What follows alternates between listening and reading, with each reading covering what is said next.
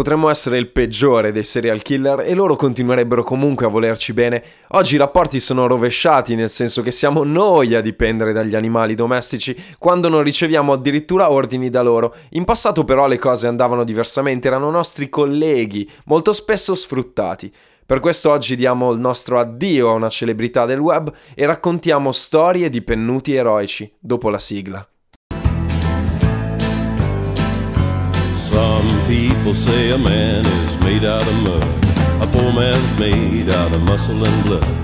Muscle and blood and skin and bone.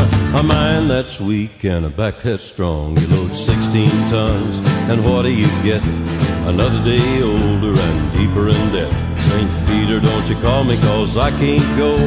I owe my soul to the company store. È una delle regole auree di internet, non devo certo insegnarvi io che sul web i gattini funzionano e vendono molto bene.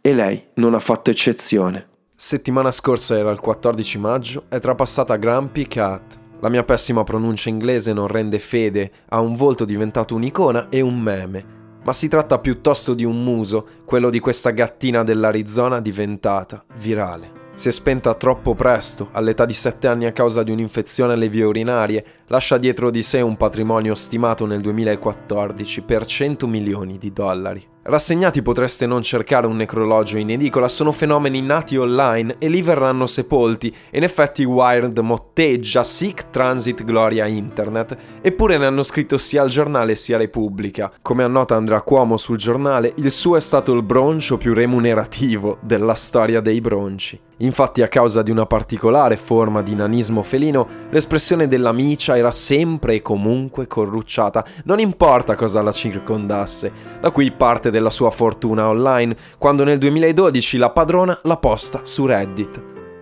La sua gattina diventa virale. Il nome originale della bestiola, tradotto, sarebbe salsa tartara, ma lei diventa famosa e a suo modo immortale come Grumpy Cat, cioè gattina scontrosa, proprio per via di questa smorfia. Mentre altri suoi simili spopolano in un campionario che va dalle acrobazie a suonare il piano, non importa all'epoca del cannibalismo dei meme che il suo mancato entusiasmo sia fasullo e forzato, perché è frutto di una patologia, è perfetto per diventare una vignetta, da rivendersi in ogni occasione o festività, sia Natale, Pasqua o il giorno di San Valentino, lei resterà cinica, forse per sempre, ed è uno dei paradossi di internet, quei post non verranno rimossi, anche se lei non c'è più. Nel corso degli anni aveva capitalizzato la bellezza di 12 milioni di follower sui social, 8,3 su Facebook, 2,5 su Instagram, un milione e mezzo su Twitter. Roba scherza Cuomo da far schiattare di invidia qualsiasi influencer che il broncio lo simula nei selfie con la bocca immancabilmente a cuoricino. E anche se somigliava più al Grinch che all'eroina di un film natalizio, nel 2014 è stata protagonista di un cinepanettone americano e poco tempo dopo poteva vantare un suo clone di cera al museo di Madame Tussauds di San Francisco. Fino a chiudere al terzo posto, dietro due cani, quindi come prima dei felini, la classifica stilata da Forbes sugli animali domestici più influenti. Che la terra ti sia lieve, Grampi.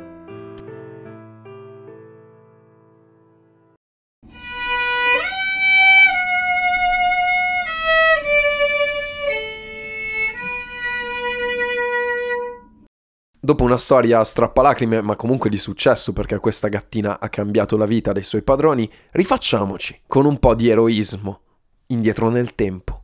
Poco tempo fa Internazionale ci offriva la traduzione di un articolo apparso sulla London Review of Books. Il titolo in italiano è Salvati dai piccioni e credo che contribuirà a farci rivalutare collettivamente questa specie spesso vituperata.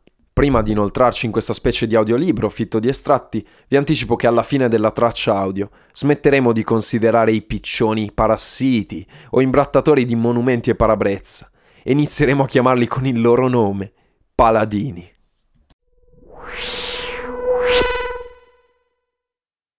Al mondo esistono 290 specie di piccioni, ma solo una si è adattata a vivere nelle città.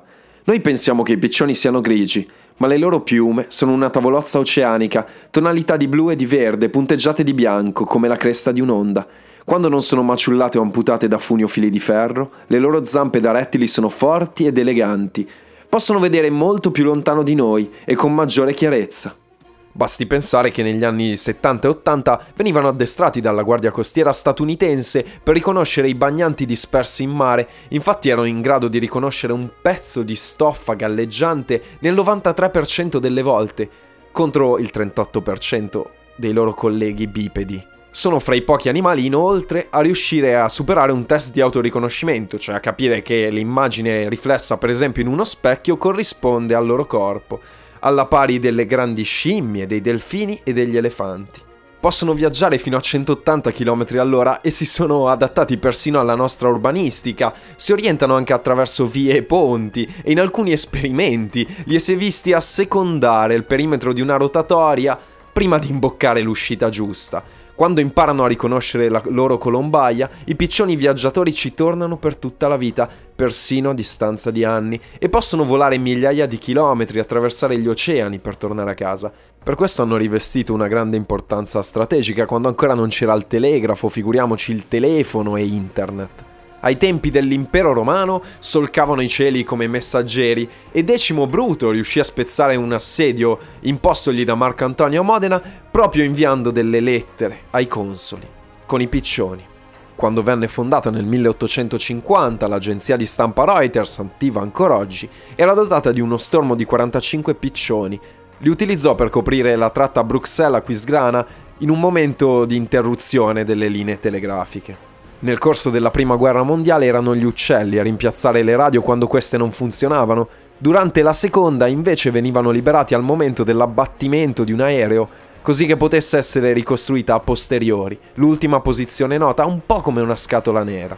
Se fosse necessario rinunciare immediatamente a ogni linea e metodo di comunicazione usati al fronte tranne uno, arrivò a dire il generale Fowler, capo dei segnali e delle comunicazioni dell'esercito britannico, e spettosse a me scegliere quell'unico metodo, non esiterei a scegliere i piccioni. Come piccioni viaggiatori il nostro compito è trasportare messaggi e nelle peggiori condizioni. Vento, grandine, neve, pioggia, bombe che esplodono, proiettili che fischiano. Ed è negli anni terribili del secondo conflitto mondiale, quando le sorti del pianeta sembrano appese a un filo, che si consuma un'epica degna del film d'animazione che abbiamo ascoltato. Stiamo parlando dell'operazione Columba messa in piedi dallo Special Continental Pigeon Service, un ramo dell'intelligence militare britannica, il famigerato MI-16.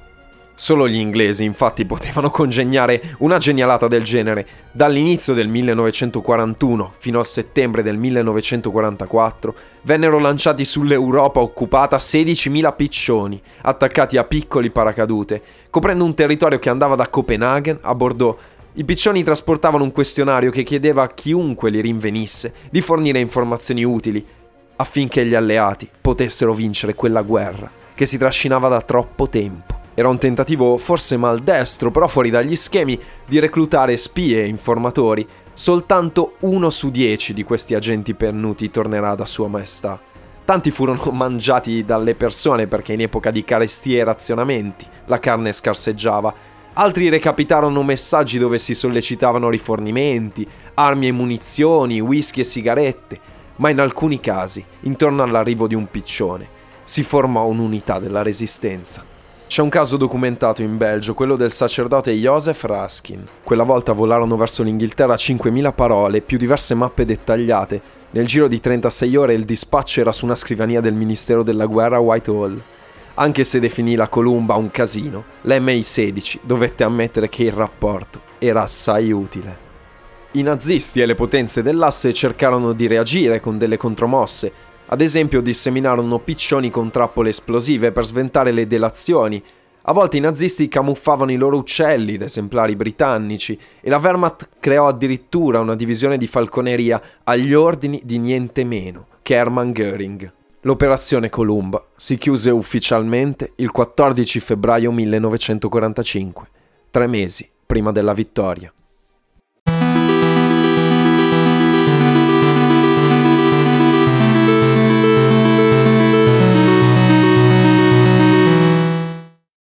Allora non è forse un caso che negli anni 50 e 60 lo sport più popolare del Regno Unito fossero proprio le gare di piccioni, con 250.000 allevatori e 70.000 colombaie. Oggi la disciplina è in declino, ma quei tempi più della Premier League. Incantavano i duelli di questi assi dell'aria, con un passato bellico, non dimentichiamolo.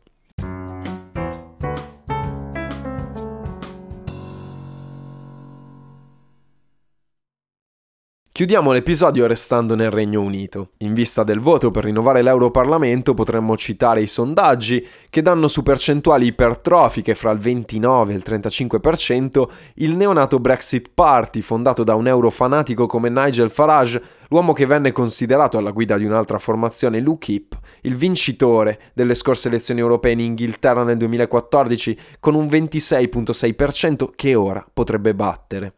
Potremmo scorrere la sua intervista a Repubblica, dove dichiara il mio obiettivo non è solo uscire dall'Unione Europea, ma cambiare radicalmente la politica britannica, oggi fondata su due partiti, che non rappresentano più i bisogni dei cittadini. Oppure potremmo raccontare il clima surreale che si respira nell'isola, in una campagna elettorale senza manifesti e con poco entusiasmo, dove l'unico attivista è proprio Farage alla guida di un bus, come alla vigilia del referendum sulla Brexit, stessa trovata propagandistica. All'inizio di giugno la premier conservatrice Theresa May cercherà di nuovo di far digerire all'aula il suo accordo e comunque vada a pare si dimetterà, tanto che i tabloid ammiccano con titoli tipo May ends in June, un gioco di parole, maggio finisce per forza giugno, ma probabilmente sarà anche la conclusione del governo conservatore dopo un disastro alle urne annunciato nei sondaggi. E invece no, perché dopo Royal Baby sono nati pure i corvi della torre di Londra, quindi almeno per il momento il regno è salvo. I sudditi di Elisabetta possono tirare un sospiro di sollievo, ha scritto Luigi Ippolito sul Corriere della Sera. La sopravvivenza della Gran Bretagna è garantita. Alla torre di Londra sono nati quattro piccoli corvi e la leggenda vuole che quando i neri uccelli abbandoneranno la fortezza, la torre si sgretolerà e il regno cadrà. È il maestro dei corvi, con alle spalle 22 anni di servizio nell'esercito britannico, a dare il lieto annunzio della nascita di quattro pulcini. Vengono nutriti con una dieta quotidiana a base di carne cruda e biscotti inzuppati nel sangue. Questa notizia rassicurerà i Britons più superstiziosi. Anche noi nel nostro piccolo abbiamo cominciato con una cover story su una scomparsa a suo modo tragica e chiudiamo con una nuova vita. Fin quando questo podcast non virerà finalmente verso l'oroscopo, prendiamolo come un segno e un augurio di speranza. Grazie davvero per il vostro tempo e la pazienza. Vi ricordo che Ristretto è gratis e potete abbonarvi dovunque lo abbiate ascoltato per non perdere le prossime uscite. Oggi siamo stati abbastanza soft, ma rimedieremo presto. Se avete voglia di contenuti più impegnati e seri, vi consiglio qualsiasi cosa in Italia sia prodotta da Piano P oppure all'estero sono molto curate le tracce dell'Economist. A presto!